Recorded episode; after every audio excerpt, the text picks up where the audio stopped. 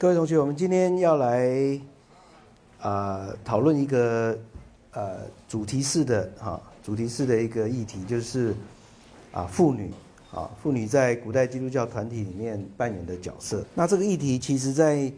所有的宗教传统里面都存在哈。那特别是啊在这两世纪当中，十九到二十，那现在进入二十一世纪，好，那这个两性的平权的议题哈。那在不同的宗教团体里面都有产生相当大的一种的挑战性哈，也当然也有一些争议性。那越传统的宗教传统啊，就是那个历史比较久的啊，那那种信仰的那种啊内在的教义的要求更强的啊，那这个议题通常不太容易能够解套啊，所以。啊，今天在印度教啦、回教啦，啊，啊佛教也是啊，还有其他一些宗教团体里面，啊，妇女还在为这个一个很基本的两性啊对等的角色啊，在在奋斗啊，在挣扎。那呃，如果大家今年有注意那个啊诺贝尔奖哈，在颁发的时候，很多人。哎，觉得那个呼声很高，就是这个巴基斯坦的小女孩，哈，那她为了主张这个女性可以接受教育，啊，那这个被很不幸被塔利班政权这个开枪，啊啊，这个从她这个啊脑穿过去，啊，那后来她被送到英国去去这个就医，啊，那算算是恢复的相当的啊成功，啊，所以她后来有几个重要场合，哈。哎，继续为这个妇女的基本的权利发声发声了啊！呃，特别他在联合国有一个演讲啊，引起非常多的注目啊。那像这样子的故事，就跟我们今天的主题也有点比较呃，算是直接的关系。因为这个在基督教传统里面，妇女的角色也是一个啊，历经两千年之久的一个议题啊。那中间有经过相当大的一个戏剧性的变化。我在前言里面。有提到，就是在大概第二世纪开始，哈，等到基督教已经开始慢慢制度化了，慢慢建立一个结结结构、一个组织、一个制度，啊，那那个制度通常我们知道，在宗教传统里面，那个制度通常带有一点点的 hierarchical，啊，我们说那种阶层体制的一个形式，啊，通常是那个金字塔型的，啊，金字塔型的，那越到上面，权力核心。那个权力越集中，哈，那个那个空间就越小，哈。那由下面一直往上，越往上面那个呃，monarchical，我们说好像一种传统的君王制度的那种形式出现，哈。那在这样的一个制度化过程当中，这个啊文化传统文化的力量就会跑进来，啊，跑传统文化力量就会跑进来。那在耶稣运动之前，旧的犹太人的宗教传统里面本来就是很强的两那个两性不对等的文化哈，在犹太人的传统里面啊男尊女卑啊这样的文化是非常的强强强大的哈。那你会发现说，我们今天要讨论的议题，在犹太教的传统里面几乎还是啊长久存在的哈。那譬如说，呃，你看看不到。有所谓的女拉比这样子，哈，女拉比这样子。啊，所以这个这样的议题原来就存在在传统的犹太宗教里面，哈，那耶稣的运动里面有一展露出一个非常有趣的的一个变化，好，我们等一下特别谈一下耶稣的角色啊，耶稣确实是一个非传统的犹太人，啊，是一个非传统犹太人，他对这个。妇女的态度可以说是最典型，可以看出这样的特质啊。他跟传统的犹太的的拉比、传统的犹太的宗教老师啊、宗教领袖啊的态度完全不一样啊。但是很有趣的是，我们看到等到耶稣的这个运动这个时代过了，那基督教开始发展出自己的组织制度以后啊，好像那个传统文化的力量又跑进来啊。那传统文化我们。有时候站在妇女的观点去看的时候，直接就把它命名为这个 patriarchy 啊，就是一个父权文化的啊。说父权文化也对哈，那也有翻成是一种家长式的文化啊，家长式的文化，那就是以男性为主的一种啊这种权力权力架构、权力文化啊。那结果呢，我们看到第二世纪之后，女性的在教会里面啊，在基督教团体里面的角色就被边缘化了啊，被边缘化啊。那被边缘化，其实最重要的是没有机会参与在教会的这个领导的这个阶层里面。好，所以也有一些 妇女历史家就把这个过程又把它称作是一个去除权权力的过程。好，disempowerment。好，原来原来他们也分享权力的啊，但后来被去除这个权利。哈，那一直要到十九世纪，哈，十九世纪。这个基督教的运动受到近代的启蒙运动、近代的这种比较自由思想的影响，哈，重视两性的这种共同平等的权利的影响，啊，才基督教内部才产生比较大的一种的改变改造，好，那到今天我们可以看到，在比较啊具有一种开放性的基督教传统里面，就是对现代思想比较开放的基督教传统里面。这个两性平权的文化已经建立起来了啊，但是相对的，在比较重视传统的塑造力的宗教传统里面啊，啊，妇女的这个地位跟角色还是比较是次等的哈。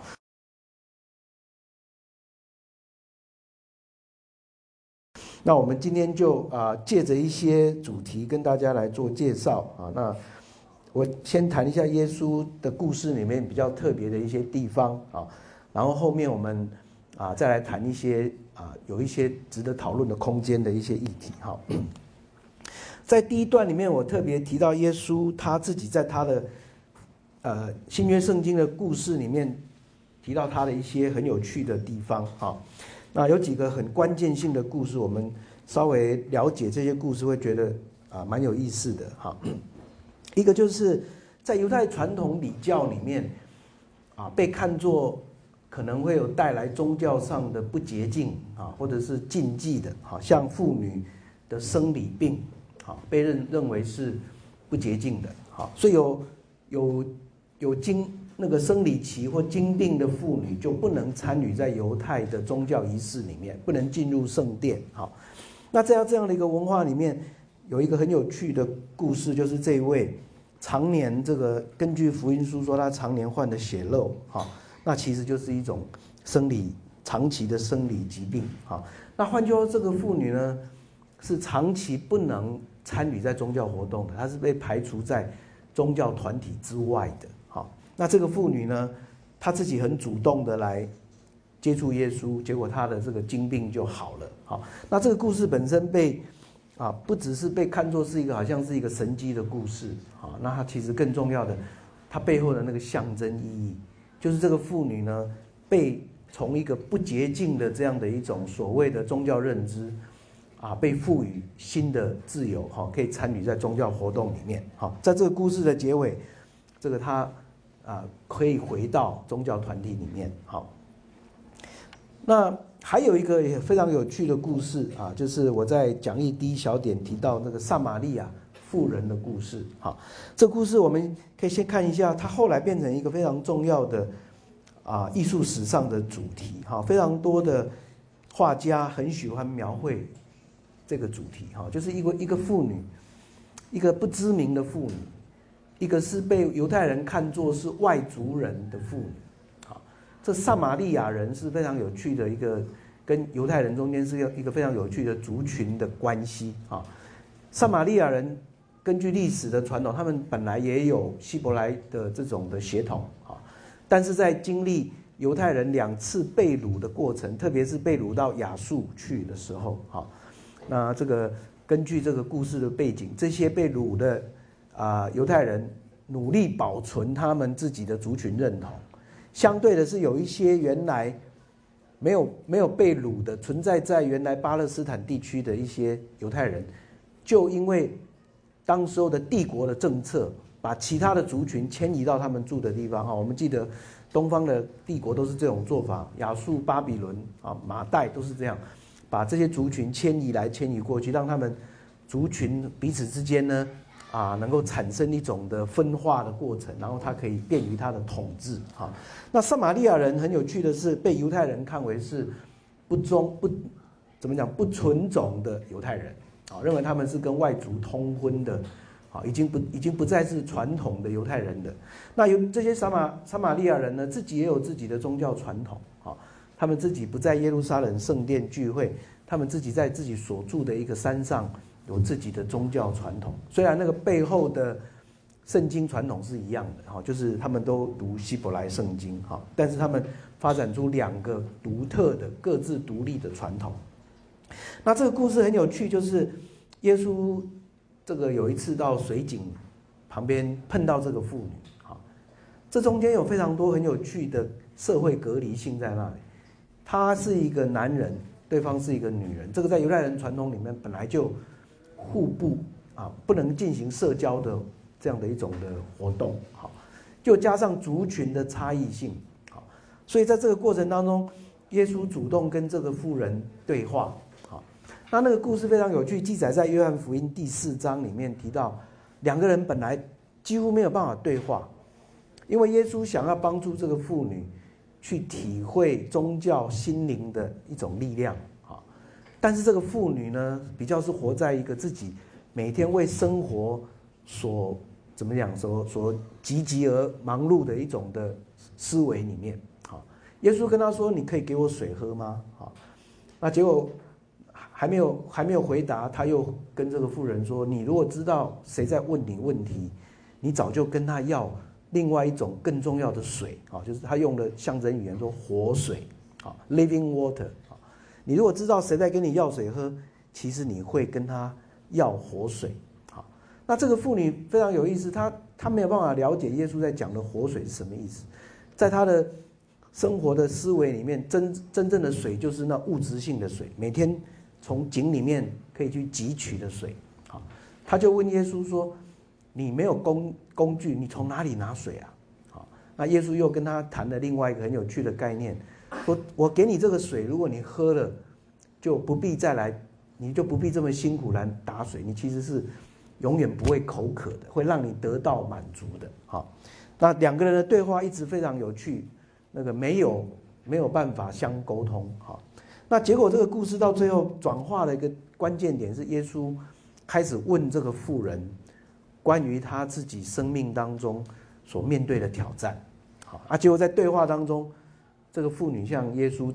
告白，说她过去的生活是是非常多的问题啊。她曾经有五个丈夫啊，现在跟她在一起的又一个是一个非非名分的男人，没有名分的男人啊。那这样的过程当中当中，耶稣借着帮助她去面对她自己生活的挑战，让她去思考什么是。宗教心灵对人可以带来的一种的改变的可能，哈，所以后来这个故事到结尾，富人呢就体会到耶稣在谈的宗教心灵的力量的意义是什么，好，那是一个非常有趣的一个求道的过程，好，就是一个一个妇女呢，从一个完全懵懂无知，哈，然后在那边思考说，哎，我到底我我我的生活要怎么过下去？哎，结果碰到这位宗教教师，啊，两个经过对话。然后他被启蒙了，好，那故事的结尾呢？这个妇女竟然跟耶稣可以侃侃而谈，啊，在做一种对宗教的对话这样子，啊，那甚至后来这个妇女也成为一个去回到自己的部落，去帮耶稣分享这个基督教的信息的，啊，有很多研究圣经的学者说，啊，这个妇女好像是撒玛利亚这个族群里面可能是最早的信徒。也可能是最早的一位工作者，宗教的工作者。哈，那这样的一个过程，那我们看到的是很特别，是耶稣跟这个妇女平起平坐。哈，他开放自己，让自己跟一位妇女能够以对等的态度彼此在对话。好，那我们看到很多的宗教图像都用这样的一种模式在传达。哈，在东方教会的图像里面也。很很看重这样的一个场景哈，你可以看到妇女跟耶稣哈一种平起平坐对话中做进行宗教对话的一个景象哈。其他的不同的图像哈。那这个是呃，之前有跟大家介绍过中国的宗教画家何其哈，他画的啊，他画了好几幅哈。呃，有埃及的这这样的表达方式啊。那埃及这个这张图也非常有意思，就是啊，富人真的倒水给耶稣喝啊，倒水给耶稣喝，那耶稣却和他进行宗教的对话啊。所以这这个故事也很有意思，是看出耶稣有一种啊非平常的对待妇女的态度啊。另外呢，在这个福音书的故事里面，耶稣特别对犹太社会里面的寡妇有非常特别的一种的亲切感啊，关怀的心啊。耶稣对这些寡妇常常表现一种特别有益于一般的犹太拉比的态度啊。那我在第二小点有提到寡妇丧子啊，这个是啊一般的传统社会里面本来就已经是一个。很悲惨的一个故事啊，但是在犹太传统里面更严重啊。犹太的女妇女生出来是属于父亲的，结婚以后是属于丈夫的啊。丈夫如果死了，她唯一的依赖就是靠她的儿子啊。借着这种依附、依夫或依子的关系，她才能够建构自己的社会地位、宗教地位。也才能够建构自己在社会当中的一种安全感，这样子好。所以在旧约的圣经里面，你可以读到犹太人的很多这样的故事。好，旧约里面有一个很有趣的故事，啊，叫叫做路德记啊，路德记啊，也也是表达这样的一个背景啊，表达这样的一个背景。那耶稣呢，有有两个面相在跟这个寡妇互动的过程，一个就是他有一次在一个城拿因城的地方。啊，当一个寡妇的儿子这个死了以后，那表示这个寡妇已经失去生命中所有的盼望，他已经失去所有可能的社会资源的来源的时候，啊，那耶稣啊让他的儿子啊复活，啊，那这个复活当然又是另外一个神迹故事，但他背后跟跟刚刚那个患血肉的妇人的故事一样，有重要的象征意义，啊，这象征意义在。他给予了这个寡妇重新一个社会的资源跟地位，好，所以这个故事我们看到也常常被当做是一个啊主题啊主题来表达，好。那寡妇则成为耶稣称赞的对象啊。耶稣有一次这个特别啊赞美一位寡妇，她在那个犹太人圣殿的奉献箱里面投下两个小银钱这样子，好，那这个犹太人的。圣殿里面的奉献箱是非常有意思的，他们是用木头做的啊，大箱子啊。那那根据那个那个犹太学者的说法，那个大箱子呢，通常目的就是让有钱人把钱丢进去的时候会很大声这样子，哐隆哐隆哐隆哈，那表示说这个人很慷慨，奉献很多这样子啊。很多人就在那边周围观看谁奉献的多哈，谁好像就是特别这个宗教上是特别是被值得赞美的啊。那耶稣偏偏。称赞这样的一个奉献小钱的妇女啊，这一个寡妇啊，那这个故事呢也有非常重要的象征意义。那另外，耶稣喜欢批判犹太宗教领袖没有照顾寡妇，反而用尽办法会去剥削寡妇已经非常微微小的资源啊。所以这两个面相，我们可以看到，就寡妇的角色来讲，耶稣特别去。关注到犹太这个妇女当中最弱势的这样的一个角色，好。那第三点，耶稣在好几次跟犹太宗教领袖对话当中谈到婚姻这件事情，好。那特别犹太人、犹太宗教领袖来问耶稣，可不可以休妻这件事情，好。那我们知道犹太人的律法是经过犹太拉比诠释的，啊，犹太拉比诠释这个律法呢，其实有非常大的。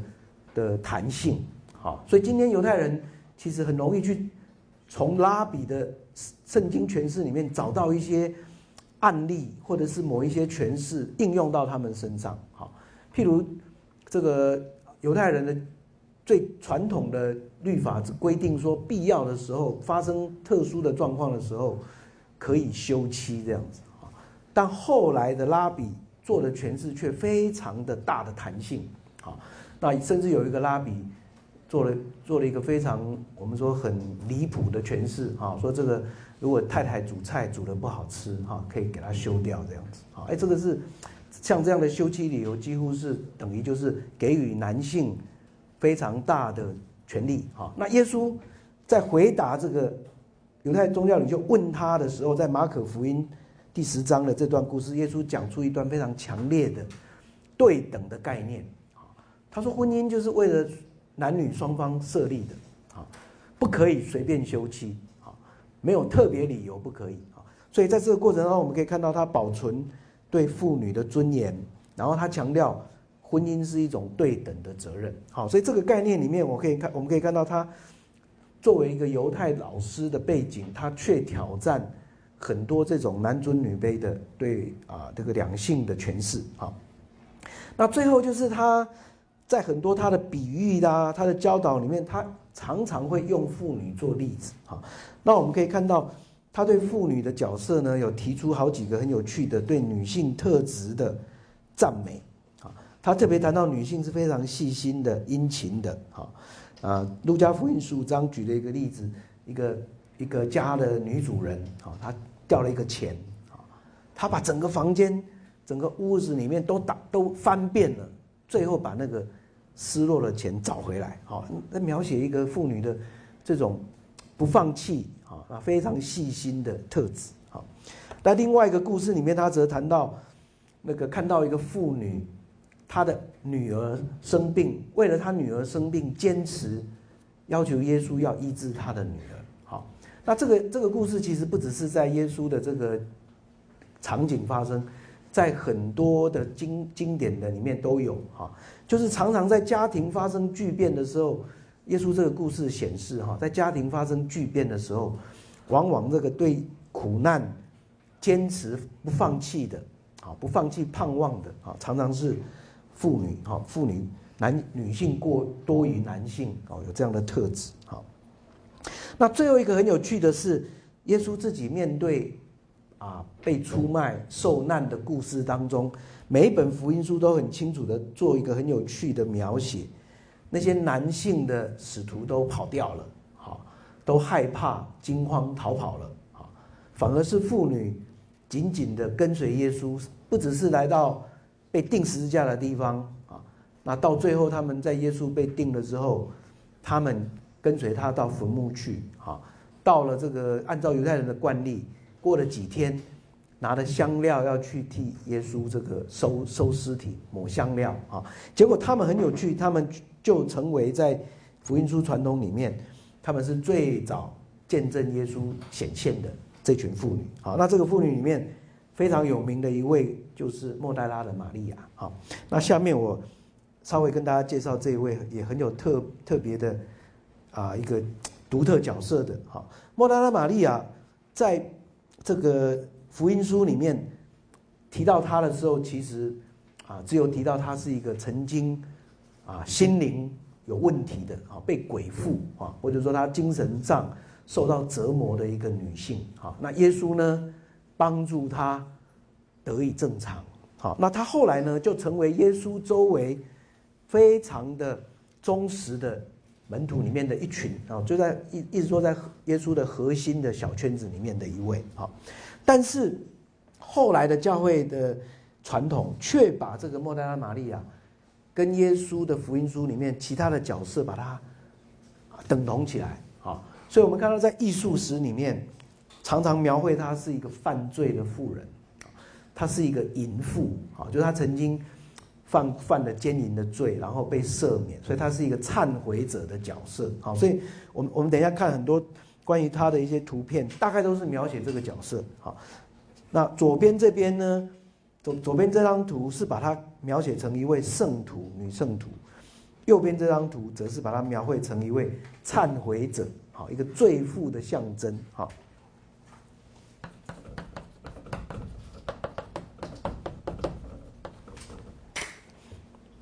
所以你可以看到很多这样的图像啊，这样的图像，把它描成描写成一位好像犯过罪啊，寻求忏悔的这样的角色啊。那还有一个故事也把它跟把把它跟这个跟另外一个女性啊结合起来，就是在福音书里面提到，耶稣有一次到犹太宗教领袖家里去吃饭，啊，就吃去他家吃饭的时候，那个主人并没有按照犹太犹太人的传统惯例，一进一进去就以好好礼上宾来对待耶稣，啊，并没有给他洗脚，没有为他这个洁净他那个尘土，哈，结果有一个妇人就进来。拿着香膏把耶稣的脚整个整个把它洁净，然后把它洗哈，然后用他的头发把耶稣的那个脚擦干净这样子哈。那这个故事里面呢，后来这个家主人就起来斥责这个妇女，说你怎么浪费这些香膏啊？你为什么做这些事情啊？那耶稣反而为这个女性辩护啊。耶稣说：“我来你家，你没有以以。”基本的礼礼貌对待我，反而是这个妇人给我尊荣啊，他给予我尊荣啊，他所做的事情，历世历代都要纪念他啊。那很多的教会传统又把莫大拉玛利亚跟这个妇人连接在一起，好，所以我们看到后来很有趣，莫大拉玛利亚的图像啊，除了啊这这这两张也是很有名的啊，这是那个德拉图这个画家画的哈，他善于用蜡烛跟灯光。在表达这个艺术的里面的这种非常有趣的对比哈，那他我画了一系列莫代拉玛利亚的图像哈，都是在表达一个这种一种孤独的面对自己的啊这样的一种的忏悔者的形象啊。那我刚提到了，就像这样的图像，把莫拉拉玛利亚描绘成那位拿着香膏的啊，拿着香油的瓶子的这样的一位的啊。跟随耶稣的女性，好，所以这其实是把很多不同的故事，通通套在莫代拉玛利亚这个角色里面，好。那其实他最有名的故事应该是在最后，好。那耶稣在十字架上被钉的时候，这个旁边有两个最有名的女性，哈，都叫玛利亚，哈，一个就是他的妈妈，哈，耶稣的妈妈。那我们看左边这张图像，耶稣妈妈是。可以说是心心都心都碎了，哈，是一位心碎的母亲，哈。那右手边跪在地上的则是啊莫代拉玛利亚，哈，代表的是一个门徒女门徒，很敬虔的女门徒的一个形象。后来耶稣复活向这些门徒们显现的时候，第一个跟他相遇的就是莫代拉玛利亚，哈。所以在后来的天主教传统里面非常有意思，他们就给莫代拉玛利亚一个很有趣的称号。称他是使徒中的使徒，啊，原本使徒这个概念几乎全部都用在男性身上，啊，那莫大拉玛利亚却被给予这样的一个尊荣，因为他是耶稣告诉他去向他的男学生们报告他要跟他们相见的好消息，啊，所以他是向使徒们传好消息的使徒，啊，这个可以说是最。有趣的一个啊，一个尊荣哈，给予女性最高的尊荣啊，她是等于是使徒中的使徒这样子哈。那很有趣的是，这个故事里面有一个主题，后来成为艺术化的主题哈，就是这个 “noni me tangere” 哈，“noni me noni me tangere” 这个拉丁文就说不要摸我啊，不要碰我哈。耶稣复活以后，称叫这个玛利亚用他的名字称呼他，呼喊他。玛利亚这样子哈，结果这个玛利亚呢，才警觉到说，原来他原来以为那个那个男人是一个园丁哈，是在照顾墓地的园丁。当他跟他亲亲切的叫他名字的时候，他就叫他老师好，老师。结果他很想要亲近他好，我我们可以想象，可能想要去拥抱他好。那耶稣告诉他，不要碰我好，不要碰我。那这个主题呢，就成为。在宗教艺术上非常受受人瞩目的一个主题哈，到底耶稣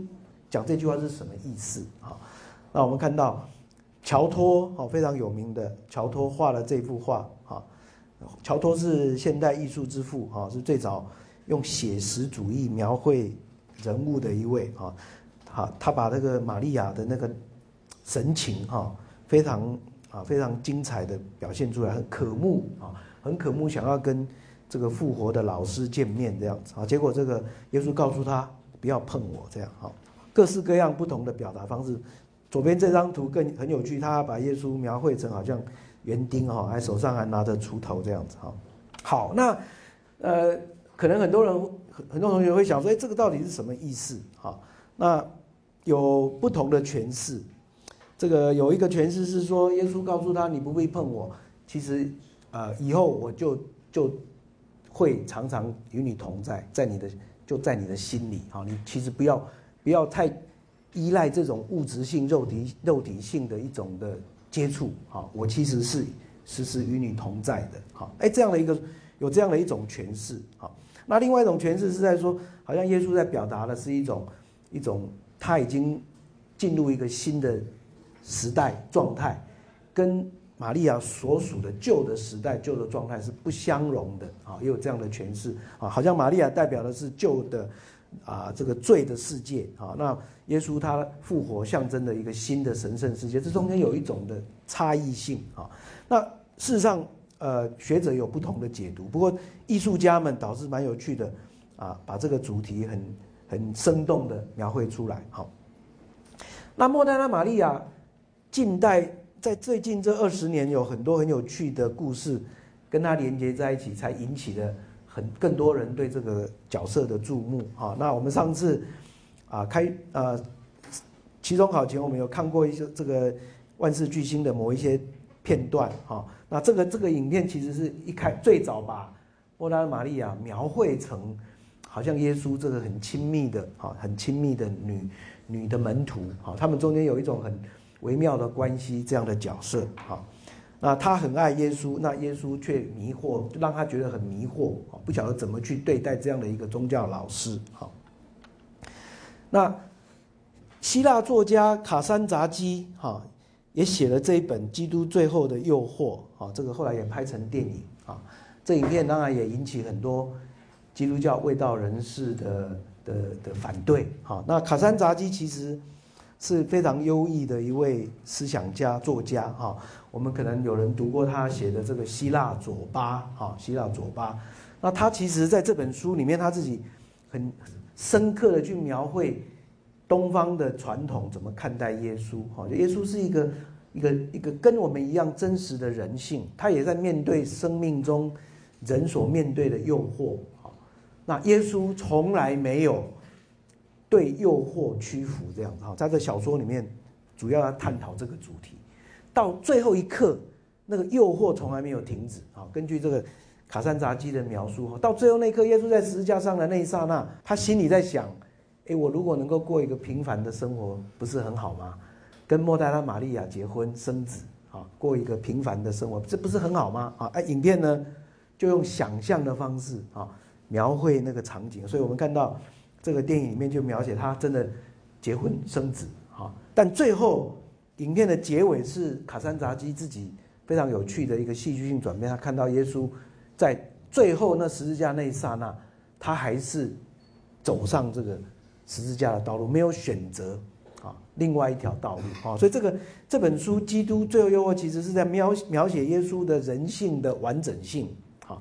却引起很多争议。那卡山杂基其实在他这本书的前言有提到，我不是在写耶稣的传记啊，我是在写一本小说啊。那这小说重要的是在探讨基督的精神好。但但是这个小说我我们今天谈到这里，重点是又把莫达拉玛利亚的角色拉进来了啊，因为在那里面他似乎扮演一个耶稣啊很亲密的啊亲密的一个朋友，也是他的学生这样子哈。那我们当然大家。最近跟这几年就知道这个引起最大争议的是这个《达文西密码》这个书了哈。那《达文西密码》这个书非常有趣，它借着一个啊一一位有名的画家达文西哈，达文西不只是一个画家，也是一个科学家，是一个神秘主义者哈。那达文西在他的这幅最有名的啊耶稣在这个最后晚餐的场景当中，他把那个耶稣的学生啊这个约翰。好像描绘的成像很像女性的一个角色这样子，好，所以这本书呢，就从这里做文章说这个那个女性其那个门徒其实不是约翰，好，是在描写耶稣的啊亲密的学生莫达拉玛利亚，好，那这小说到最后更有趣是谈到说耶稣真的有跟这个莫达拉玛利亚有结婚，而且还有生孩子，还有后代这样子啊。那圣杯哈，这个圣杯的传说被他解读成为是一种女性的象征这样子哈。所以这个这这本书当然引起非常多的讨论啊。那很多的基督教的传统哈，基督教教会传统就也写写很多书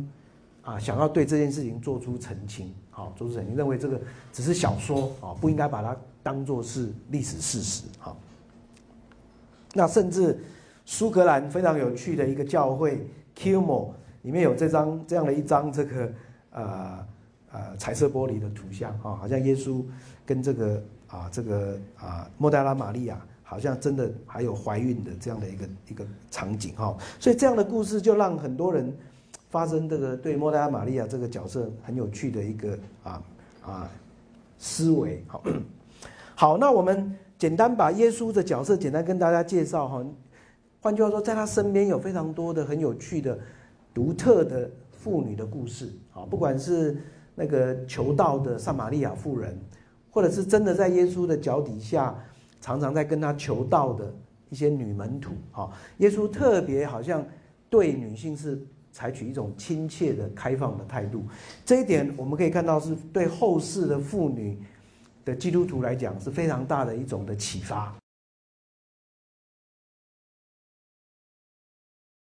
那我们接下来稍微讨论一下，这个妇女这个角色怎么样子，在这个最早的基督教团体里面慢慢的变化。好，那我这边有啊，先提到一两位带出这样的批判的学者。哈啊，天主教有一位。啊，女天主教的女神学家 Mary Daly 啊，她大概在五十年前就出版了这本书哈，《The Church and the Second Sex》啊，教会及第二性啊。那在这本书里面，他就提到，呃，我应该是在讲义的第三页的地方啊，讲义第三页的上面有提到这个哈，他一九六八年出版的这本书啊，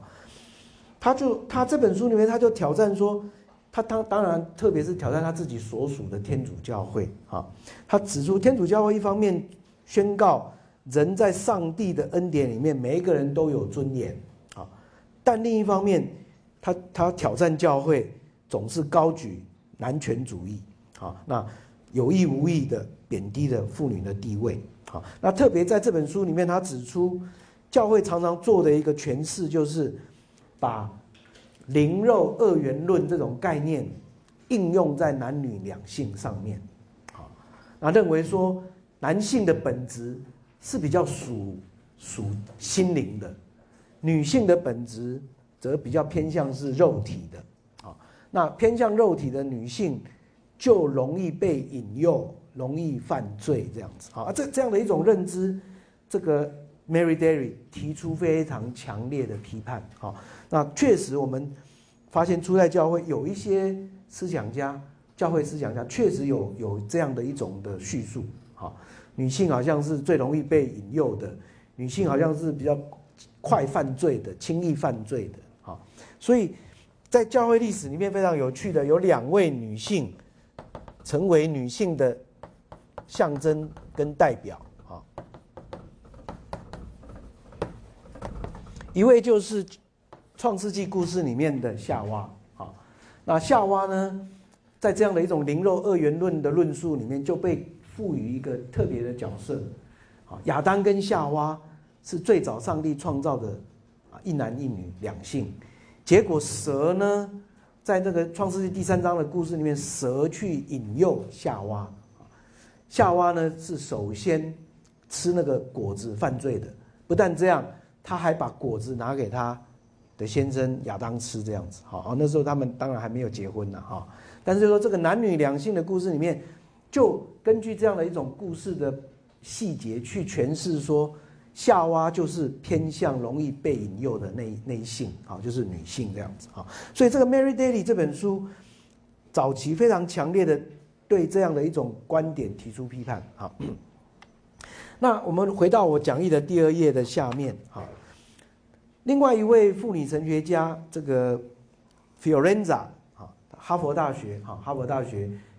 刚刚退休的教授啊，他出了这本非常有名的书哈，《In memory of her，哈，In memory of her，他就主张我们今天要重新去挖掘基督教传统里面的故事啊。那过去呢，因为男尊女卑的文化，长久以来造成的一个结果就是，今天在经典也好，还是在教会的文献里面，你几乎一面倒的看到都是以男性为主的故事啊。女性的故事好像被淹没在沙砾瓦堆里面啊，被淹没在历史的底层啊。就他主张怎么样重新把女性的故事挖掘出来哈。他写了这本书叫做《In Memory of Her》啊。那这个这个这个部分呢，他就提到在呃，哎，对不起，应该是第一页啊，第一页下面的地方啊，第一页下面的地方，他就提到。啊，这个父权文化影响下的作品，啊，那就让很多妇女的角色被淹没了。啊，那他在这本书里面，他就开始试着要去挖掘圣经里面其实有一些很重要的妇女的故事。啊，譬如他就指出，保罗所写的罗马书里面，就有一位女性叫菲比。啊，那这位菲比呢，保罗自己用两个字来称她。啊，一个字是 diakonos。一个字是 prostasis，好，就是一个是女的执事，另外一个字是助手。助手这个字其实不是最好的翻译，啊，那个 prostasis 用我们今天的啊比较中性的语言来讲，应该是管理者、经理这样的概念，好，一个在经营、在管理各样的事物的人，好。那根据这样的说法呢，这个女性应该是一个教会的领导者，在教会里面扮演一个。一个领导的角色，好。那这个 Fiorenza 发现一件事情，就是什么时候开始改变？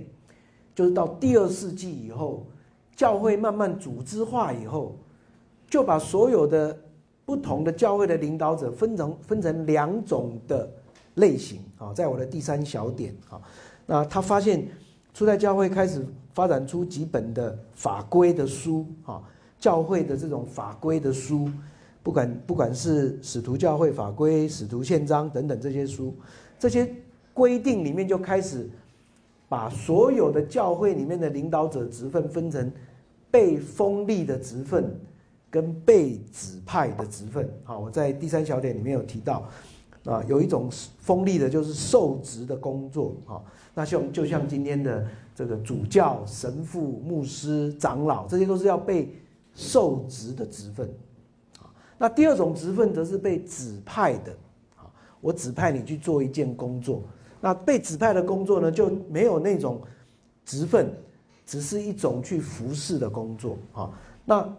很很快的发现，在第二世纪的时候，女性的工作通通被分到第二种里面去了，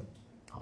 女性被排除在第一种这种受职的职分之外了，啊，那只有在受职职分的人才可以做什么？做两件很重要的工作，一件就是教导的工作，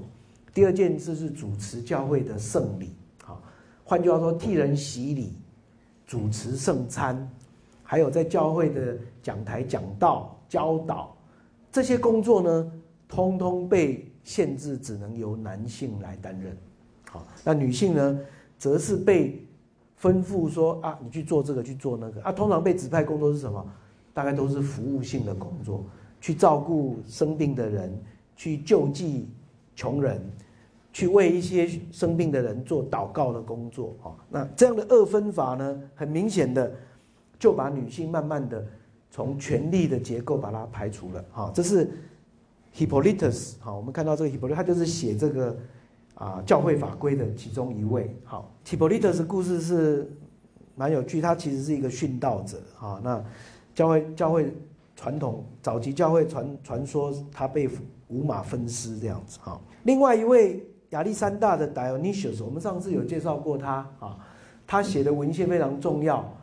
提到早期教会在瘟疫发生的时候啊，教会怎么样去回应社区里面那些需要啊。这位亚历山大的主教留下非常多的作品，描绘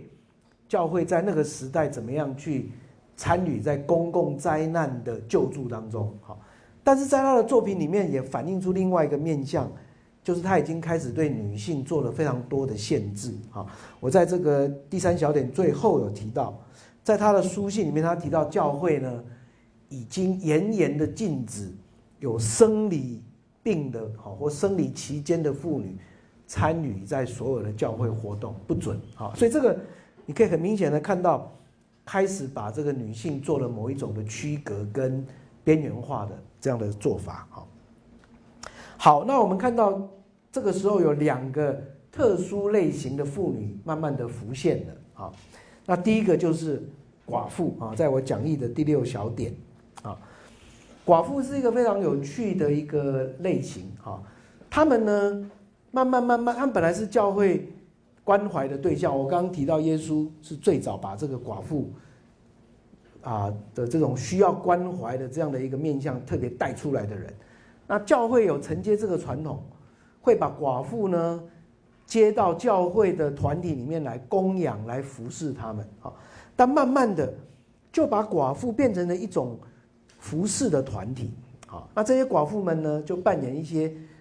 关心妇女、关心生病的人、关心穷苦人，用用我们今天的话来讲，有点在做社会福利工作、社会服务工作这样的角色。好，那这样的角色其实也给了妇女。某一种的参与的机会，好，算是一种 order 了，好，也可以算是一种的比较低的职分，好。但是后来你会发现，这个啊，教会里面对这些女性的限制越来越严格，好。我这边有举一个例子，有一位有一本教会法规书里面就提到，真的要参加在这个寡妇的职分的人，啊，要受这两个条件的限制，一个就是年纪要够大，啊，要六十岁以上。啊第二个就是他只能结婚一次，好，而且这样的限制，你就会发现他其实是越来越把女性的这种可以扮演的角色一直缩减，好，一直缩减，好。那这个寡妇的制度非常有意思，我这边给大家看的一些都是现代的例子，啊，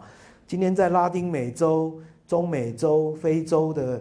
教会里面啊，寡妇还是很重要，被被赋予一种特殊的角色，啊，他们会被。特别任命有一个职分，而且他们常常住在一起，好，那可以扮演教会里面照顾妇女的角色。另外一个很有趣，就是刚刚已经提到女执事的角色，好，那在我的讲义的第五小点，好，特别在东方的教会传统里面，女执事被赋予一个特别的角色，那这个其实是有一点点是为了需要而发展出来的，好，我们想想。当一个女性生病的时候，在那当时候的那种社会规范氛围里面，男性的神职人员就没有办法直接去碰触他们或去照顾他们，好，那就委由这些女性的执事去担任这样的角色，或者是一个女一个妇女要来接受教会的圣礼，譬如要洗礼的时候，谁能够带领这个女性到洗礼池里面去？啊，那当然是由。女执事来扮演这个角色，好，所以女执事其实就就某一个角度讲，是一个必要的需求的一个角色，而不是说那个教会给予女性特别的权利，不是这个意思啊，好像是一个为了要让这个当时候的各式各样的工作得以顺利而发展出来的。那我们看到后来到了第三世纪左右，女执事只剩下在东方教会里面有啊，所以我们。看到这个传统啊，在在女执事在东方教会里面还可以看到有这样的角色啊。那今天呢，在很多的主流教会里面也有这样，像像这张图是美国的卫理公会啊，他们特别女执事有一个一个团契一个团体啊，那他们做非常多的工作，特别在做社会服务的工作啊，扮演一个好像这个教会对社会伸出去的一只一只手哈，在做这样的工作哈。所以在初代教会，我刚我们还在那个 Fiorenza 写的那本书里面，In Memory of Her，啊，他在这个 Her，她这个女性的她里面，他提到很多角色。到初代教会有很多角色，我们不要忘了有哦，有女执事，有女寡妇，有这些女助手等等，哈。那他说还有一些贵族啊，自己有点自力救济，啊，自己去寻求这种可以追求自己信仰的旅程，啊，那。第一位把自己去到耶路撒冷朝圣故事写下来的，哎，是一位女作家 a g e r i a 啊。那她呢自己有钱，有闲哈，那他就花好几个月的时间去访问非常多的地方，到巴勒斯坦，然后最后去耶路撒冷，回来以后把他去啊这个朝圣的这样故事写了下来啊。所以这个这位女性也非常特别，她扮演的是一种不被教会给予她空间，但她自己去开创空间这样的角色。好，那我们先下课休息一下，等一下回来我们来谈一个一个另外一个角色，就是哎，妇女呢，却在这种非体制的教会里面，能够扮演某一些特别的角色。哈，就是初代教会里面带有灵恩特质的这个团体里面。哈，那刚刚谈到在初代基督教的这个过程，啊，有发生这样的一个啊边缘化的过程啊，但是唯一的例外就是在啊一些所谓的非制度性的教会里面啊，呃，有两个代表的团体，一个是蒙塔纳派啊，另外一个是这个多纳派啊，那这两个传统有点像今天。啊，这个现在在全世界基督教里面很盛行的这个灵恩运动啊，但又不是很又不是完全一样，只是在某一些特质上是非常像的啊。那这样的一个传统基本上是比较偏向重视一个教会领导者拥有的特别的能力啊啊，特别的一种的的恩赐，或是他特跟圣接受圣灵这种所谓的。超自然的神秘的一种的力量的灌灌输啊，他能够行出很特别的能力，这个可以可以这个讲预言哈，可以这个呃有强烈的宗教的的精神，可以去过禁欲的生活，甚至勇敢的殉道啊。那相对的，他们对慢慢制度化的教会，则是比较采取批判的。好，他认为他们认为教会越制度化，好像那个。灵的角色就越来越少了，啊，教会越走向组织的时候，就越没有这种圣灵的参与了，啊，那这样的两个运动里面很特别，跟我们今天主题有关的是，在这样的运动里面，妇女都被给予比较大的、比较高的地位，好，那这第一个就是这个蒙塔纳运动，哈，我们看到，啊，一些今天想象的图像描写他们，好，是一种好像被。由上而来的这种神神圣的力量所充满，能够能够行出超出人可以做的事情。好，那下面这张图就很清楚，你可以看到里面有非常多的女性被啊绘描绘在这个里面。好，那蒙塔纳这个人本身，蒙塔努斯，他是一位原来是一位神庙的里面的一个祭司。啊，那所以他他本来就有那种传统罗马宗教的背景啊。那成为基督徒以后，他对那个越来越制度化的教会不满，所以他就发动了这个运动。那最最有趣的是，在他左右两边有两位女性的领导者啊，是跟着他一起在同工的啊。所以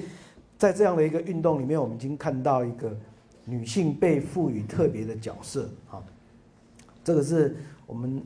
将来有有一个主题会再稍微谈到他们的神学啊。那所以在蒙塔纳派里面，我们看到有女性特别被给予啊比较特殊的角色。那有两位非常有名的殉道者，我们上次也稍微有介绍过，在北非的两位主人跟仆人啊。那根据这个很多历史家的推测，他们两位可能也是属于蒙塔纳派的啊。所以在蒙塔纳派里面，好像妇女只要你有拥有特殊的。这种能力，你就被给予给予一种领导的角色，而不不会因为你的性别就把你排斥这样子哈。另外一个当然就是多纳派，好，那多纳派是啊在北非发展的非常大的一个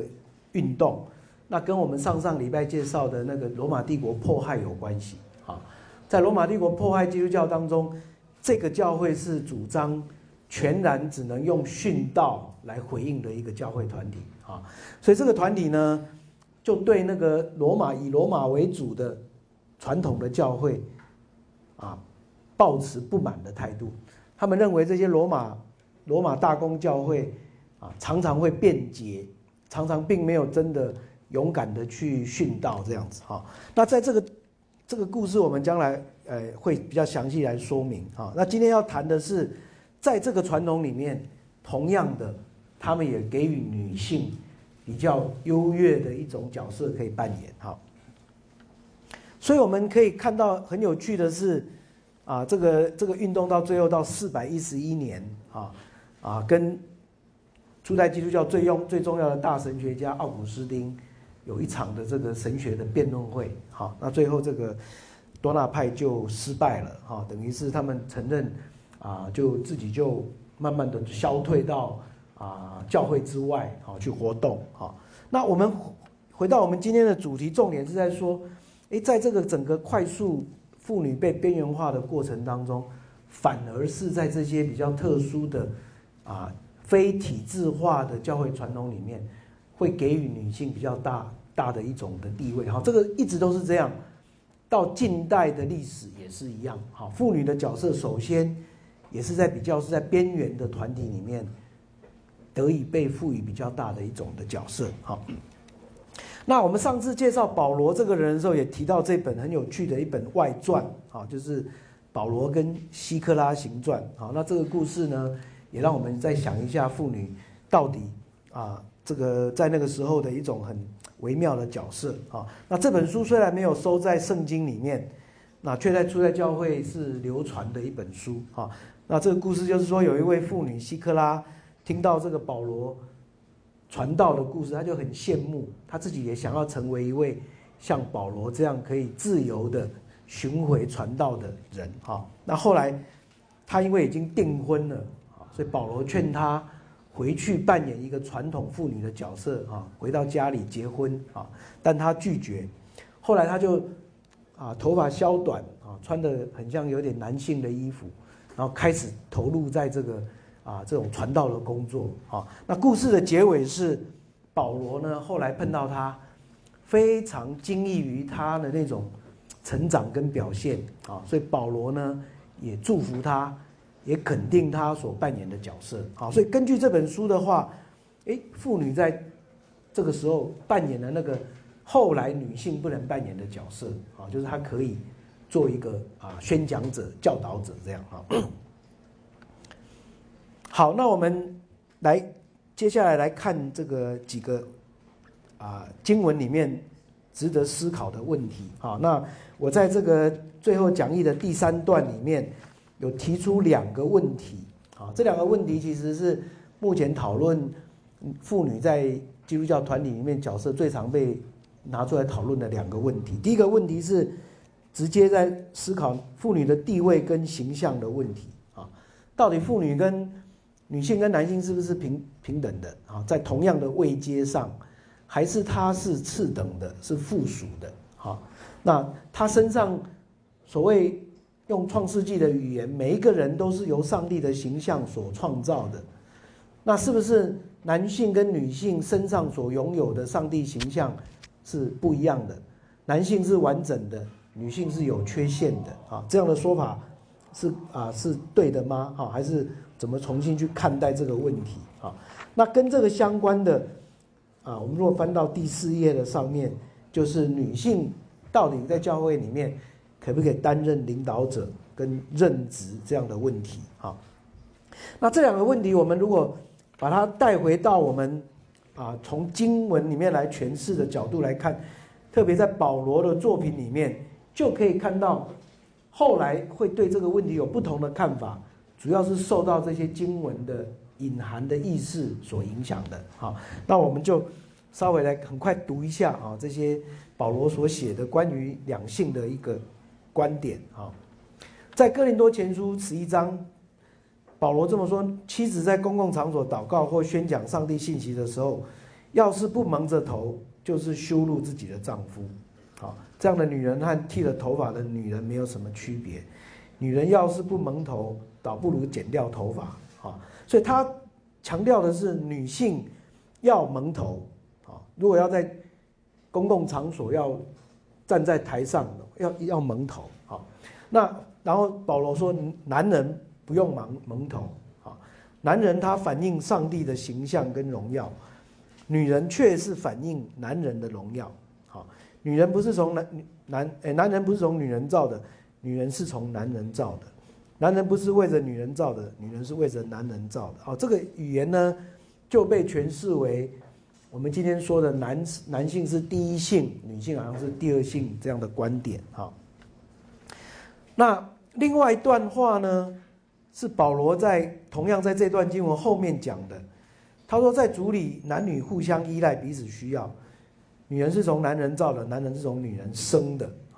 万物都是从上帝来的。啊。那保罗在这边又提出一个类似对等的概念，但是他后来又说：“你们自己判断吧。女人在公共场所祷告不蒙头是合宜的吗？”啊，所以蒙头这件事情有一种的非常重要的一种的意涵，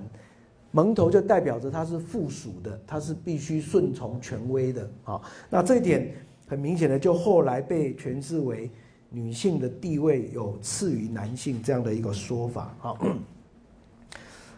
然后另外呢，另外一段话在哥林多前书十四章，保罗更进一步直接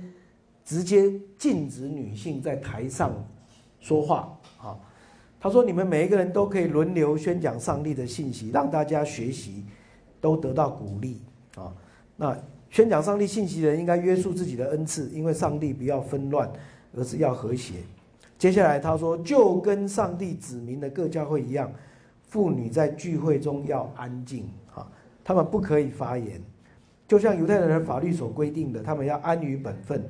如果他们想说什么，可以可以在家想知道什么，可以在家里问丈夫。妇女在聚会中说话是不体面的事，哈。那这就是啊非常有名的保罗所说的 “silence” 啊 of women，啊女性要保持沉默这样的一个主张，哈。另外呢，这个哥林多前书另外一段话，他就谈到独身跟结婚的事情啊。那这段话里面，当然这个比较是站在啊独身的跟跟结婚的两种价值当中，保罗在讨论啊。那这个部分啊，女性好像在这个过程当中，女性也被赋予好像这个哎这个啊，我们说贞洁跟守童贞，好像特别强的一种要求啊。那这个接下来保罗这么说啊，如果一个信徒已经娶了非信徒做妻子，妻子愿意继续跟他生活，他就不可以离弃妻子；如果一个女信徒已经跟非信徒结了婚，而丈夫愿意继续跟她一起生活，她也不可以离弃丈夫啊。他好像是在在谈到一个两呃那种基督教跟非基督教婚姻的这种的啊一种的冲突的场景哈。那最后他就提到这个。不管是什么样的角色啊，每一个人是可以自由的啊，是可以自由的哈。所以保罗的语言是很有趣的，有的地方他很明显的带有一种的啊男性中心的思维，另一方面他又好像有一种的给予大家自己做决定这样的一种的思维啊。那这些这些部分都是在哥林多前书里面非常多的关于这样的一些讨论哈。那有人。对这个经文的诠释，就会回来说，到底为什么在哥林多这个场景会有这么多的关于这方面的讨论啊？那有一些学者就主张说，哥林多这个处境，在哥林多的传统宗教文化里面，女祭司是有非常高的地位的啊。女性的祭司在哥林多的这个传统宗教里面扮演非常高的角色。那是不是因为这样，在哥林多的基督教团体里面？女性也特别活跃呢，啊，所以保罗其实并不是要在这里提出一个通则，而是要求哥林多的女性要稍微节制一些这样子，啊，这个有学者有不同的论述，啊，但但是总之，我们看到保罗的这些论点，后来却成为教会慢慢慢慢把女性这个排斥排啊边缘化的一个根据，这样子，哈。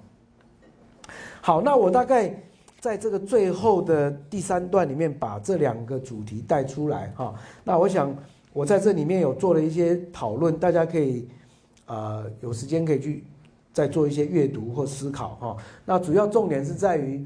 过去的啊经文传统，却成为后来教会对这样的一个传统有不同的诠释。哈，那根据保罗这种诠释所发展出来的，在两个问题上面都有比较这个贬义女性的做法，但试图要做一种新的诠释的，就是近代的基督教传统，就试图要把它重新诠释为它是带有原来的时时代文化限制的一种的主张。哈，那这两个主题呢，我们如果把它带到。结论的地方来看的时候，哈，在我的第四页的第二点的最后一段，哈，我们可以用那个做一个小小的结论了，哈，因为这个问题近代已经发生非常多的讨论，哈，那啊，我们在这里不特别去谈这个哪一个立场才是正确的，但是我们要清楚看到为什么有这样的一种转换跟思维，啊，在第四页的第二点的最后一段，我提到。近代妇女神学家特别着重圣经的释义跟重新了解。好，他们指出，圣经是长久以来在男性威权文化下，且经由男性观点所传述、写作、翻译和诠释的，因此自然会反映出该特定时空文化下的文化成见与伦理观点。啊，换句话说，根据这个说法，保罗活在他的时代，保罗在写作他的。作品的时候，也会反映他那个时代的文化思维，或者是我们刚刚提到哥林多教会有特别的哥林多的文化场景，是不是因为在这样的场景下，保罗对他们提出他的一些教导啊？所以结论最后三行说：因正因如此，应该要将圣经中所蕴含的上帝的旨意。和特定时代中的文化要求区分开来，啊，这是妇女神学家的主张，啊，应该读圣经的时候，你要去分辨什么是文化的要求，什么是上帝对人的、对基督徒的要求，这两个是不一样的。所以你直接用字面来解释圣经，会把这两个掺在一起、混杂在一起，而没有做区别，啊。那更有趣的是，妇女神学家指出，就像保罗作品反映的。圣经里面虽然有种种视妇女为次于或劣于男性的记载，但它也同时记载着对这种偏见的批判跟指正。好，所以保罗在他自己的作品里面，有时候会反映要妇女蒙头啊，要妇女要安静啊，要妇女不要在台上讲话。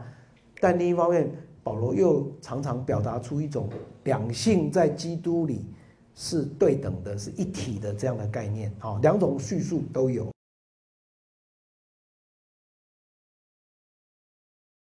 那我最后今天最后有两个主题，跟大家做一点点的啊分享哈。一个是我刚提到的两个角色啊，那很有意思的是，夏娃被。诠释为一个罪妇的角色。刚刚在谈到莫代拉玛丽玛利亚也有类似的角色啊。那耶稣的母亲玛利亚啊，这个天主教会称为圣母，圣母玛利亚啊。耶稣的母亲玛利亚却成为另外一个形象，就是一个童贞女的形象。是一位圣徒的形象，好，所以这两位，这两位有非常有趣的一种不同的象征的面相。那一方面，女性好像是夏娃的后代，被贬义为是容易犯罪的，啊，是带有肉体倾向的，啊，那因此被贬义为好像在灵性上是比较低的，啊，这样的一种传统。另一方面，却把玛利亚高举，啊，她有一种童贞女的形象，她是圣徒之首，位居圣徒之首，啊，所以我这个接下来稍微跟大家介绍一下玛利亚这个角色，好，非常有趣的，这个在天主教会里面称为玛利亚学，啊，玛利亚学的发展，好，那这个在在新教的传统里面是没有这样的一种一个传统的。在天主教会里面，他却经历了一千多年的发展，发展出一套非常完整的论述。哈，玛利亚学非常有趣的是，他指出玛利亚这个女性呢，一开始就非常特别，啊，在福音书的记载里面，啊，我们看到这些艺术的作品特别喜欢描绘这幅场景，就是天使来跟玛利亚报好消息，宣告说你已经被上帝拣选，从你从你身上要生出一位拯救世界的救主，好，那耶玛利亚被。在这时候被称为一位蒙大恩的女子，那这个字本身就很值得很有趣的讨论。Gratia plena，Gratia 是恩典的意思啊，plena 这个字是形容词啊，是满有的意思啊，满装满了的意思好，啊啊完满的啊啊，你是满有上帝恩典的女子好。可是这个字后来被中世纪天主教会。把第二个字做了一些诠释，plena 这个字如果做成名词，就是一个容器的意思，好像花瓶啊，油油装那个油的油膏的油瓶呐，哈，所以 gracia plena 这个字可以变成是装满恩典的容器，啊，装满恩典的容器，啊，所以后来圣母玛利亚也被赋予一个非常有趣的角色，就是她身上有。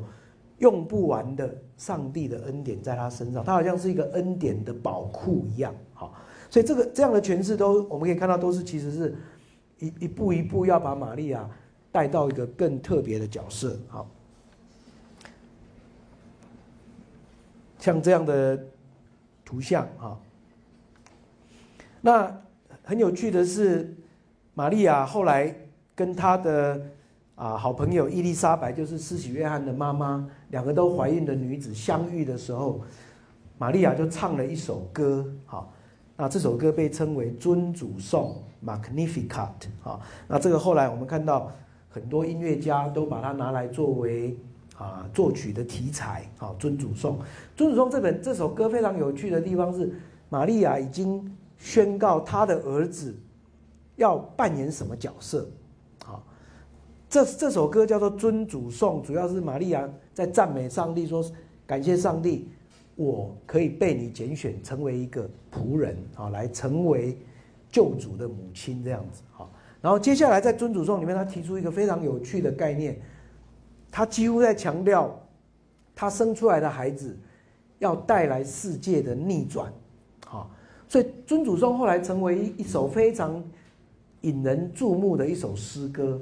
特别是活在社会边缘的人，很容易从这首歌里面得到启发。啊，这首歌里面提到说，有权力的人要被拉下来，那些最卑微的人要被高举，啊，贫穷的人要被喂饱，富有的人要空空的回去。好，他来描写一个耶稣带来的世界的一种的价值观的翻转，世界秩序的翻转。好，那这首歌由玛利亚的嘴唱出来。也有一个很特别的意义哈，嗯所以这首歌一方面显现玛利亚她一个非常重要的角色，她是一个谦卑的、非常谦卑的啊，以卑微的态度来回应上帝的一位有美德的女子哈，所以 humility 哈，很卑微的一位女性的角色哈，就在玛利亚身上出现。那慢慢慢慢的很有趣的是，天主教会。我刚我们还在讨论这个玛利亚学啊，最重要的一个教义就发展出来了，主张玛利亚是童贞女，无罪受孕。啊，那这个背后牵涉到一个很有趣的概念。如果说耶稣，耶稣是上帝的儿子，生出来就是没有罪的啊，耶稣是没有罪的。那他的上面。根据福音书的说法，是圣灵通过玛利亚怀孕生下耶稣的。那在过去传统的生理学的概念里面，好像在十六世纪之前的生理学的概念里面，这个这个遗传主要是跟父亲有关系啊。当时候这个还没有这种卵子的概念，几乎把这个。这个承接这个承接这个遗传的这样的一个一条线拉放在父亲那一边啊，但是母亲作为一个受哈，我们说受容体，他也扮演一个很重要的角色。好，如果耶稣生出来是没有罪的，那就牵涉到玛利亚，她是不是一个有罪的人？好，玛利亚也必须是无罪的，才能够生出无罪的耶稣。好，这很有趣哦。这个后来天主教会大概在第四世纪到第五世纪就慢慢发展出这个概念，童贞女玛利亚她是无罪受孕的。啊，她受孕的时候她是无罪之身。好，那怎么样？证明玛利亚是无罪之身呢，就回归到玛利亚的妈妈哈，玛利亚的妈妈啊，那这个已经在啊新约圣经里面是没有提到的故事了，这是从初代教会传统里面发展出来的故事啊。他提到说，玛利亚的妈妈叫做圣安娜啊，那其实，在圣经里面有一位女先知，就是这个名字那。一般的圣经翻作雅纳，好，那也就是安娜都可以，好。那根据这个天主教的这个传传达呃发展出来的这个说法，圣安娜这位啊，也就是说耶稣的阿妈了，就对了啦，哈，耶稣的阿妈了，对不对？哈，这个耶稣的阿妈呢，他一生都在圣殿里面生活，他虽然是有罪的人，但他一生在圣殿里面生活，他结过一次婚。后来丈夫早死，她就成为寡妇，一生住在圣殿里面，从来都没有犯罪。好，所以这位阿妈没有犯罪的阿妈生出来的女儿，就成为是无罪之身，无罪之身就成为耶稣无罪受孕的这样的一个容器。好，这这套理论非常有趣哦，它它是有一个思维在背后的，目的是要强调。耶稣以无罪之身来到世界来拯救世人，好，那因为这个原因，也赋予了玛利亚更特别的角色，好，那这是这样一一路这样子发展出来，所以我们看到，啊，童贞女无罪受孕这样的一个图像，就在艺术史上就慢慢的出现了，好，所以左边这张图你看到圣灵啊鸽子的形象，好，那他呢，他借着玛利亚怀胎生子，生出耶稣，好。那三代同堂这样的情情景可以看到哈，这个后来就慢慢发展出这样的图像，圣安娜、圣玛利亚，然后婴孩耶稣啊，婴孩耶稣。这个最有名的左边这张图，我们当然知道是那个拉斐尔啊，拉斐尔画的啊。那到了第四世纪的时候，第三世纪末、第四世纪初的时候，发生一场非常有趣的神学论争啊。那这一位。亚历山大的主教屈利罗，他是第一位就直接称呼玛利亚，叫她是上帝之母啊，上帝之母，玛利亚是上帝之母，Mother of God 啊。那这就引起了非常大的一个论争啊。你说耶，你说玛利亚是耶稣的母亲啊，你说玛利亚是基督的母亲。啊，这个大概没有没有人会有争议啊，但直接就称玛利亚是上帝的母亲，哇，这个是非常高的一个一个一个尊尊荣的名词了啊，所以这个称呼就引起了在东方教会非常大的一个辩论啊，反对他这个说法的，就是一位非常有名的，我们下礼拜会介绍这个基督教往东方发展的一个传统，就是聂斯多流的教派啊，那聂斯多流呢？这位主教就反对屈利罗这个说法，说怎么可以称玛利亚是上帝之母？最多只能称她是基督之母。好，啊，这这个论争后来当然在东方教会，特别在这个啊东正教的传统里面，他们就承接了屈利罗的传统，所以玛利亚被称为上帝之母，就定调啊在东方教会啊，所以我们可以看到。这样的形象，哈，像这样的图像，名字就叫 Theotokos，啊，上帝之母，啊，上帝之母，用希腊文就是 Mater to t h e u 啊，像这样的图像，M.P，哦，这后面这两个这个拉希拉希拉希腊文的字母，就是上帝之母这样的一个缩写，啊，在东方的图像里面都可以看到，啊。上帝之母的形象。啊，那再往下走，很有趣的是，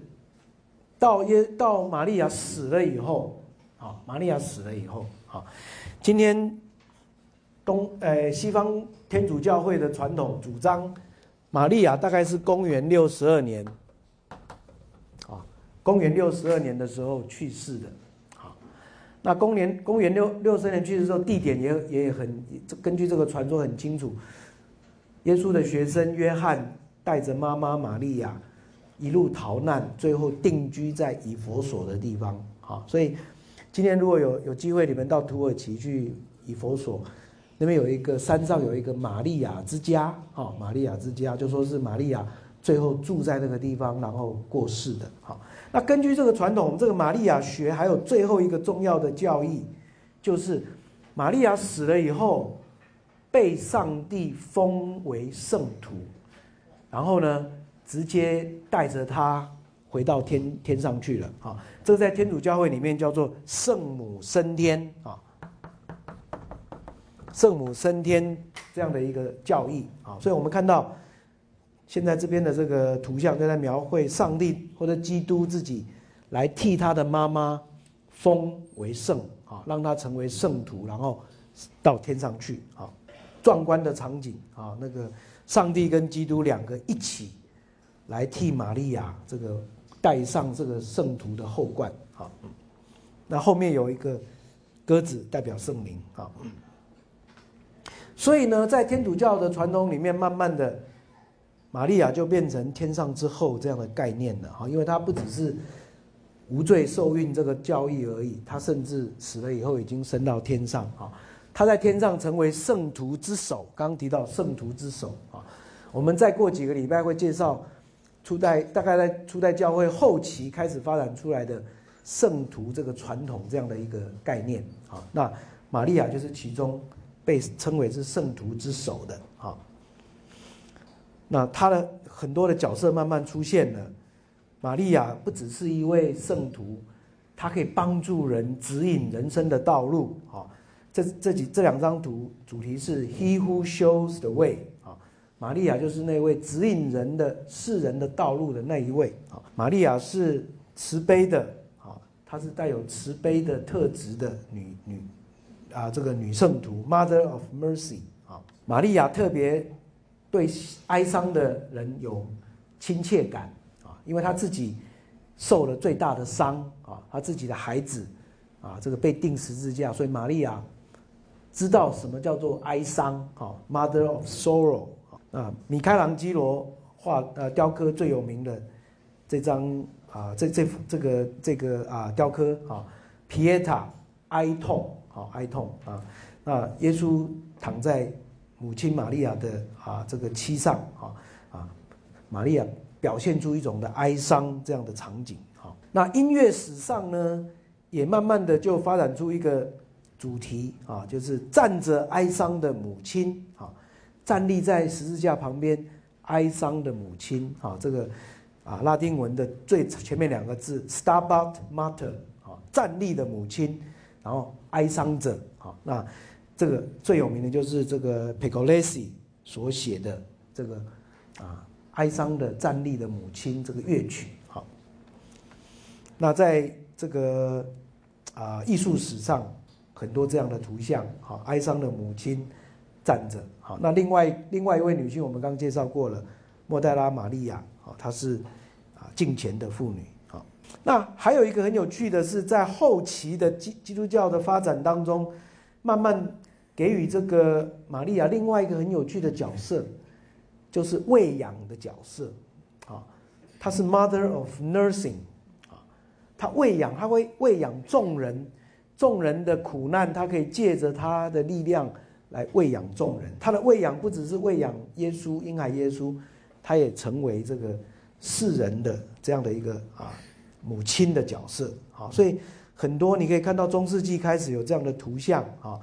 那很多的啊圣徒把自己画在旁边，围绕在圣母的周围。那圣母则是喂养着耶稣，那进一步也象征的喂养的众人。好，东方画的哈。那很有趣的是，这个康平哈，康平 com compon 哈，这个是北海的画家哈，现在他慢最近慢慢被被啊被高举成为是啊 Frisian，就是北海的近代这个尼德兰的啊，就是包括比利时跟荷兰的这个画派最重要的一位啊开创者啊康平啊。跟跟那个艾克两位哈，他都是被称为是荷兰画派最重要的开创者哈。他画了非常多的祭坛画啊，非常多祭坛画。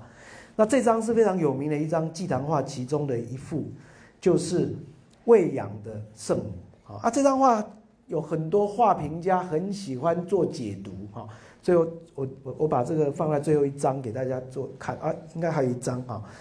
它很有趣，康平他有用很多象征的手法。啊他把圣母后面用一个斗笠，哦，一个帽子在那里，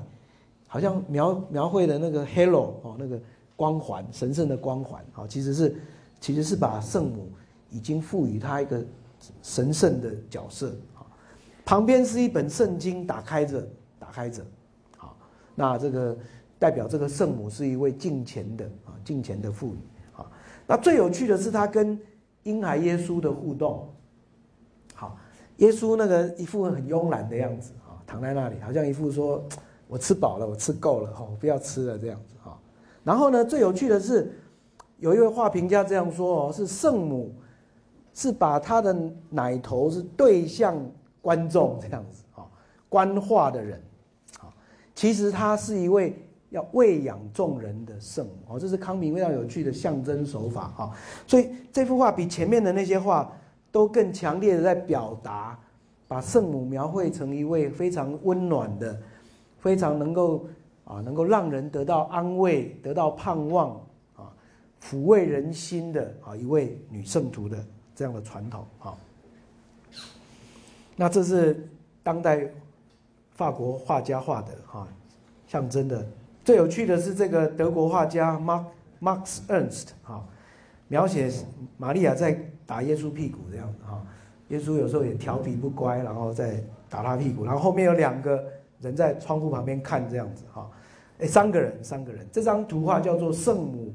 跟三个旁观的人啊，这张画的图也很有趣，三个三个在旁观啊，那其实在描写现代的母亲的角色不太容易这样啊，这个这幅画有很多象征的手法哈，所以这个。我们从古代的图看到现代啊，这个圣母是一位非常有趣的，在基督教传统里面很有趣的角色啊。她被是被高举的，那相对于夏娃是被好像被压抑的啊。那也有人称玛利亚就是第二夏娃啊，玛利亚被称为第二夏娃啊。那第一位夏娃呢犯了罪，第二位夏娃呢带来夏娃罪的救赎啊，就像基督。被称为第二亚当一样，啊，第一亚当犯了罪，第二亚当带来救赎，第一夏娃这个犯了罪，第二夏娃带来了救赎。哦，所以这个这个玛利亚的角色确实有非常多具有象征内涵的啊这样的地方。好，那我今天最后一个部分跟大家介绍，就是回归到刚刚谈到的，在灵恩运动里面，在这个所谓的非主流的。非组织的团体里面，女性好像被给予有一个独特可以发展的空间。好，那我们我们这个学期这个课，并没有要介绍到中世纪后期去，但是啊，我在这边做一点延伸的介绍。啊，就是后来我们发现，在中世纪的修道院传统里面，给予了女性又有一个挥洒的空间。啊，女性在基督教社会里面。其实这个并没有什么可以特别可以扮演的角色，就是一个照顾家庭，然后作为一个附属角色的啊，生活的那个面向非常的繁杂啊，要做很多的劳力啊，要面对生产的痛苦。那生产在中世纪是一件很可怕的事情啊啊，医药还没有发达之前，这个这个生产通常女母亲跟婴儿有一样的。危险啊，危险性啊，那所以很有趣是中世纪以后修道院发展以后，修道院却给予了女性妇女一个可以自由扮演角色的空间。好，那我下面最后跟大家介绍几位很有意思的中世纪的女修士啊，或者所谓的中世纪的神秘主义者啊，他们都因为他们本人的一种的对宗教的一种的热忱，啊，他让他们突破传统的女性角色，啊，在中世纪里面成为能够受人尊重啊，能够影响很多人的角色啊。我大概有介绍三四位啊，那第一位是德国的。修女哈，Hildegard 希尔德加啊，那因为她是一个非常有趣的、非常有才华的啊的一位女性，所以最近呢，很多人对她有研究哦。那过去这二十年当中，至少至少出了十本她的传记啊，出了她的十本传记，还有她做的歌被出了很多的 CD 这样子。那这位女性她其实是一位贵族的女儿啊，那从小呢，因为她家里面有非常多的。兄弟姐妹，啊，所以他生出来之后是排第十六还是十七的哈孩子哈，就跟他的父亲要求，希望能够让他进入修道院，不要过那种传统妇女的角色哈。那他进入修道院的时候，可能只有六岁七岁左右，他的父亲在修道院里面帮他盖了一个小房子，让他在里面修道哈。结果他碰到一个比他年纪长的修女，是懂拉丁文的。他就跟他学，学拉丁文，学习阅读文献，基督教的一些文献。好，后来呢，他就慢慢发展出他自己个人独特的特质。他会写歌，他自己呢，拉丁文虽然不好，找了一个男性的修士当他的秘书，他就口述，也出版了好几本他的灵灵性的一种经验的书。所以他就变成一位很有代表性的神秘主义者。后来教宗准许他盖自己的修道院，并成为修道院的院长。好，所以这个 Hilda 非常有意思哈，是一位相当有特立独行的女性。哈，这这个图在描写她的秘书哈，她的秘书叫做沃玛啊，成为她的这个。啊，这个记录者把他口述的故事全部描写下来。好，呃，BBC 最近才出了他的一个一个纪录片，哎，不是纪录片，一个这个一个影片啊，小传，他的传记的影片。好，他自己成立了女修道院以后，又收了十八位的修女。啊，这十八位修女通通是贵族的女儿，啊，跟他很像，都是那种家里有能力，那不愿意。还然后家里面孩子很多啊，那其中特别有好像有慧根的女性啊，被父父亲允许就来跟随这个女性修道哈。那他自己写歌啊，很有趣哦。这个 Hilda 从来没有受过音乐训练啊，然后自己写了很多灵歌啊。那当时候的主教很怀疑这个女性到底她的能耐有多少，还把她的歌送到巴黎音乐院。去给巴黎音乐院的那个教授检检视，这样哈。后来巴黎音乐院的那个教授说：“哎，他写的歌啊，有这个音乐的这种特质在，哈，就是说虽然看看得出来，它是一种自创的，但是他的音乐是非常有有它的格式跟格调的，哈。所以今天啊，为什么他的歌会变成是出 CD，跟这个背景也有关系，哈，都有带有一种神秘。”灵修味道的作品啊，我下次有机会我带他的 CD 来放给大家听听看啊。那他最特别的是神秘主义，他常常看到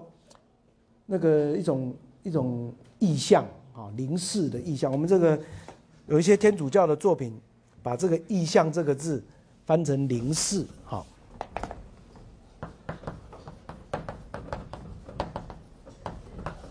灵视这个字当然英文就是 vision。啊，vision，所以他是一位 visionary，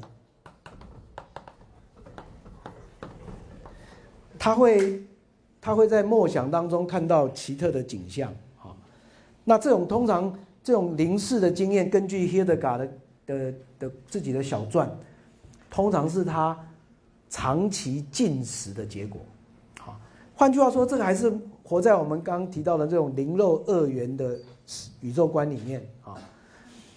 Hilda 认为，他越不受物质限制，他的灵性就越清明。这样子啊，他不吃饭，常常不吃饭到进食到昏倒，昏倒以后，他的学生给他灌食，然后他得到精神恢复，他又继续过同样不吃饭的生活啊，所以非常有趣。这个这个是已经一种苦修的苦修的形象表现出来，但是当他越不受物质条件控制的时候，他说他的这种凝视的经验就越多。这样好，那右边这这个图，还有下面这些图，都是他的传记作家把他的凝视的经验描绘出来的啊。他常常描写一个和谐的宇宙啊，有冲突但最后成为和谐的宇宙这样的一种概念啊。他把它叫做宇宙蛋啊，叫做宇宙蛋，很有趣。那个现代很多人对他非常。非常有兴趣哈，所以我提到他的唱片传记啊很多哈。第二位跟大家介绍是另外一位意大利的修女啊，叫做凯撒琳，那也很有意思。她的经验是很特别的，她有一种这种身体的经验啊，身体的经验。我们等一下后面就会看到啊，她被称为是一位纯洁的修女。那她的象征的这个荷花，白色的花啊。那你看到左边这张，诶，右边这张图，他的两个手有伤痕，好，有伤痕，那这就是他象征的这个啊，非常有趣，就是在天主教传统里面称为印武伤的传统。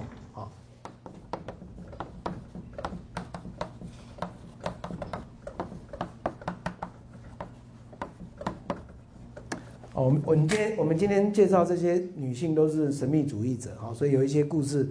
蛮神奇的啊，大家就当做这个传说来看啊。这个印武商的经验在基督教历史里面第一位就是圣方济啊，这个方济会的创始人，我们一般称作也翻作法兰西斯哈，圣法兰西斯啊。圣方济是第一位有印武商经验的人啊。那凯这位凯撒琳在他之后也有。什么叫印武商呢？就是神秘主义者会惊艳到说，他跟基督在默想当中合而为一这样子，好一种跟基督神秘的联合的经验，好，他跟基督好像成为一体这样子，好，那那种成为一体的经验，如果深刻到一个地步，用方济的例子来讲，就是说耶稣身上的伤口就转移到他身上来了，好，所以耶稣有五个伤口，哈，被钉十字架的时候。两只手、两只脚，还有他的肋骨这边旁边被刺了一被兵丁刺了一枪啊，所以耶稣身上有五个伤口啊。那你们看这个图，就是那五个伤口转移到他身上啊。那不是只有方济而已，这位凯撒林也有这个经验啊。那他最有名的故事，其实是在他们的修会里面说，他死了以后，尸体并没有腐烂这样子啊，所以尸体被。被保存在棺材里面。那他最有名的故事，其实不是他的神秘经验，是他直接对教宗提出一种诉求。当时候的教宗很有趣的故事，就是教宗第一次从意大利人的这个这个传统转移到法国人的传统。啊，这是十十四世纪发生的事情。过去教宗惯例都是意大利人担任。但是法国的教会在中世纪后期慢慢越来越势力越来越大，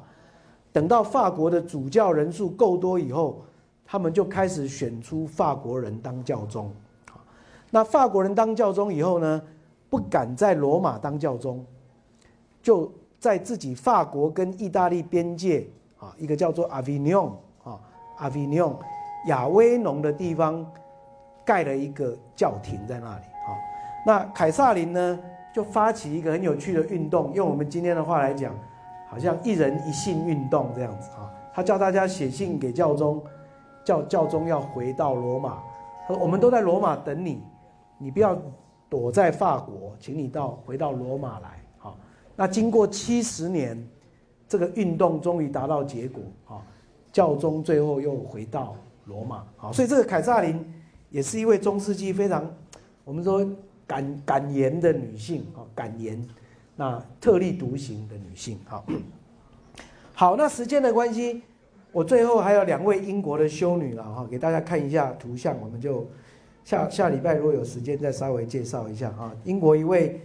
啊修女叫朱利安啊啊，她也是一位很有趣，从小受很好的拉丁文教育训练，她自己有很多的作品啊。那最有名的就是她写的一本《神爱启示录》哈。他最有名的名言就是这个这句话哈，呃，All will be well 啊，All will be well。所以大概在西方的基督教传统里面，墓碑上最被引用最多的一句话就是这句话。在墓碑上，很多人就刻这句话：“All will be well，一切都会美好，一一切终将美好。”啊，那他自己主张心灵是可以用爱来治疗的。啊，他自己长期生病，后来得到医治，所以他就发展出这样的一个概念。啊，那最后一位也是英国的一位修女，叫玛格丽。啊，那因为我们台湾有翻译她的书了，我就顺便介绍一下啊。台湾有翻译他的小传《玛格丽之书》啊，他也是一位神秘主义者，他喜欢到处去旅行，把他的见闻都写下来。所以这几位女性，我们可以说是也是在整个基督教历史的传统里面非常特殊的女性，突破传统的限制，扮演出她们女性特的一种特质。好，我想这一部分